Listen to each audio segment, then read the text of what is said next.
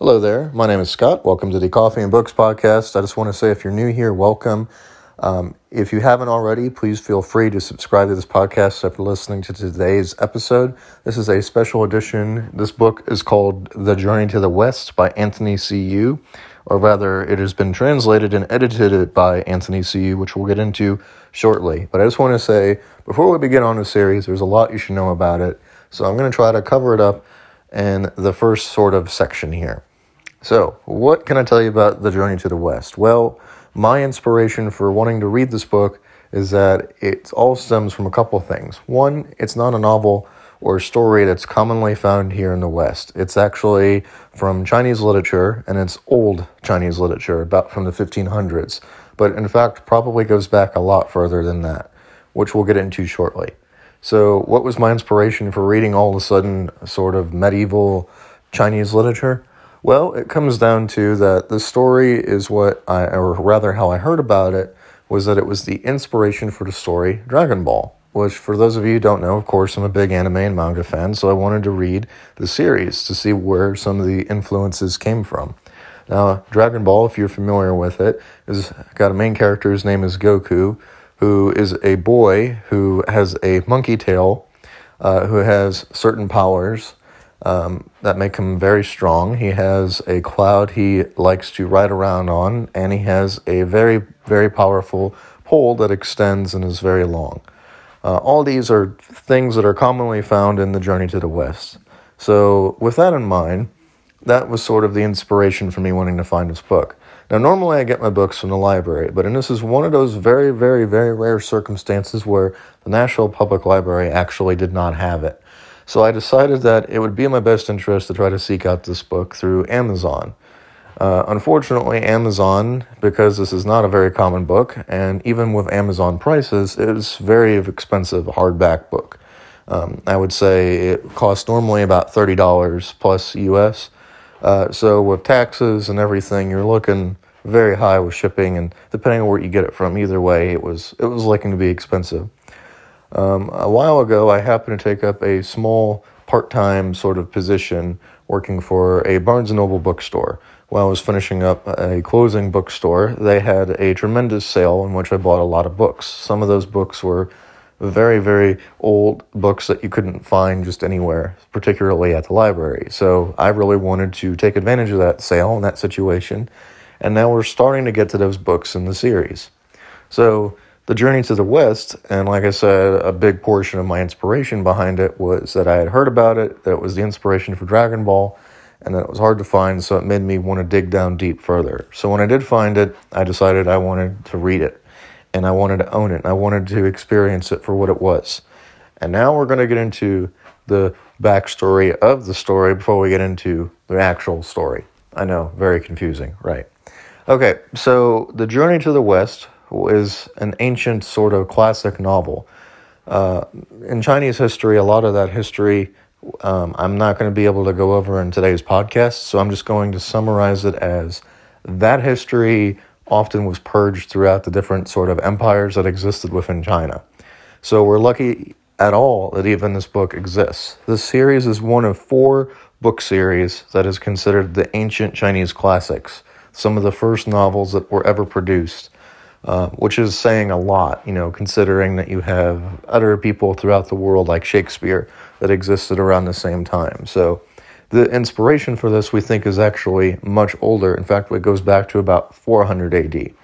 And where that story sort of comes from is that a Buddhist monk happened to be wanting to study scriptures of Buddhism, and he decided that he would journey from China all the way into India on foot. And he took the inspirations that he got from travel along the way and wrote down a novel or series that he thought would be um, greatly influence this work. But basically, he wrote about his experiences. He thought that he wanted to impart life, les- life lessons and wisdom, and he wanted it to help educate the Chinese population out there. Um, you know, his lessons that he learned from the Buddha himself as well as from other scriptures. And that is what the whole series is about. Basically, one guy's journey from China, walking on foot into India. All right, so that's a very, very, very long distance if you don't know anything about that. Now, what happened? Like I said, we're lucky we even have a resource to begin with on this. But The Journey to the West is actually a four volume set, which I've only decided to read one of those volumes, volume one here, to introduce it to my audience. So, what is The Journey to the West actually about? Is it really about a guy just walking from uh, China to India? Well, not exactly. You see, the author took great liberties at the time of writing it and decided to implement stories that were more closer related to fantasy uh, with ancient Chinese folklore and history and decided to imbue Buddhist lessons and morals about how to be a better person onto classic Chinese folklore stories. In other words, there's dragons, there's monkeys that are made of stone, there's all different types of you know animals, beasts. Um, there's gods in heaven. You know, it's ancient battles. It's um, you know, at one point you have uh, a main character going from heaven to hell. It's a little bit of everything. So let's digest it and take our time talking about the series because it's a lot. Okay, so where to begin? The journey to the West really begins, like I said, with the main character whose name is Monkey. Monkey is, of course, an ancient sort of mythological figure um, who is an actual monkey, uh, but he happens to also be made of stone and possess great powers. Monkey decides he wants to rule over heaven and decides to challenge the gods that do control the earth, including Buddhist monks. Uh, as a result of this, he is inevitably defeated, but as his punishment, or rather, what he eventually will get accepted and sort of bribed into doing, is that in order to be freed from his prison, he has to accompany a monk from India to, or sorry, from China to India. And while doing this, he has to protect him at all costs from the dangers that he'll see. Dangers such as alligators, dangers such as sea monsters, and monsters of all different types and kinds. Uh, so, um, one story, we meet a man who is actually a monster like cow who, you know, devours incredible amounts of food and drink.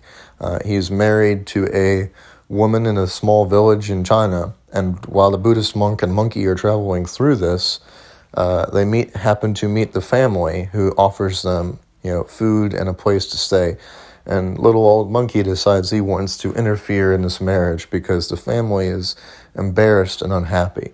Of course, if Monkey had reasonably taken the time to get to know the person, he would have understood that this beast had actually taken care of the family. He plowed the fields, he gave them good food, uh, he took care of them, made them a small profit, and made them able to have a successful land.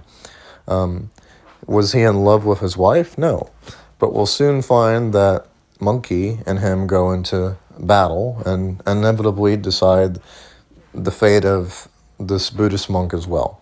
So, what do I mean by all this? Well, without rambling too much, I'm just going to say basically, this story is different chapters of different parts of a journey, and the journey is very long. And it all kind of runs together after a while. And that's what I liked about the novel, and that's what I didn't like about the novel. Okay, it made sense to me. You know, the story of writing about why someone from China would w- want to write about going to India and all the differences that he sees. Um, however, because this has not been translated before, a lot of it has been lost in translation over a long period of time. Uh, we're talking, you know, approximately 1600 plus years. So, in actuality, you know, what we're seeing from all those decades ago hundreds and thousands of years ago. What we're seeing is actually something through the eyes of a person who was alive in 400 AD, and him trying to rationalize it and explain it to the world. And again, he took the traditions and customs of ancient China and combined it with uh, Buddhist scriptures to make a wonderful story. What I like I said, the part I didn't like about it is that it's hard to understand if unless you have a background in Buddhism or know anything about Buddhism, it left me scratching my head quite frequently. In fact, the first hundred or so pages of the novel is just them trying to explain it to you what the different types of gods, Buddhist rituals, prayers are. Um, you know, yes, there's a lot of cool things that happen in the story, like magic and you know different types of monsters that are fighting. Like I said, dragons and sea monsters and such. Uh, but again, all these things are uh, hard to understand what they really were because they were translated so long ago. So, anyway, I hope to experience more books in the future, but I'm going to have to give the series a 2 out of 5. Now, why would I give it a 2 out of 5, especially if it's something I did enjoy? Well, I managed to finish the book. That's always my first marker, and if I was able to finish it. If I wasn't able to finish it, I give it a 1 or a 0. So I do give it a 2 just for that. Uh, another thing is, I did like that it did inspire a modern version or modern tales that were rewoven into a real story uh, that I can enjoy today. So, yes, I did not enjoy this novel as much as I would other stories, but I did enjoy The Journey to the West and that it's eventually inspired Dragon Ball and Dragon Ball Z and all that series. Um, did I enjoy reading it overall? Well, or rather, would I recommend it to a friend? Probably not. Uh, mainly just because, unless that friend was really knowledgeable about Chinese folklore, history, and Buddhism, this book is going to be a massive battle for anyone. This is the type of book that you would pretty much read for a class, not necessarily for personal growth. And at the end of the day, I felt like I was struggling reading this book. That's why it took me so long.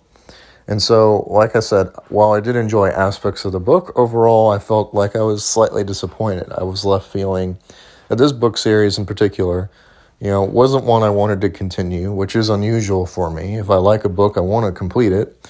So, no, I do not want to read the other three volumes of the series. And two, while I did enjoy reading it and purchasing it, it it's hard to find for a reason because it's such a niche, small book series. Um, you know, it, it was greatly inspiring to try to find and track down, but it, I enjoyed that part more almost than reading the book.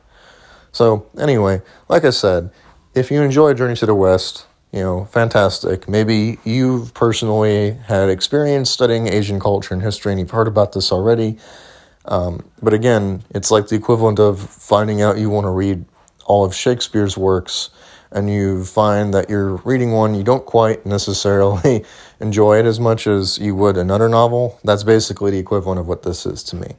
So, like I said, I do appreciate that the author uh, took the time to write this, and I do appreciate Anthony C. Yu for taking the time to translate this. That must have been a massive process. So, um, anyway, uh, that's all for today's episode The Journey to the West, Volume 1.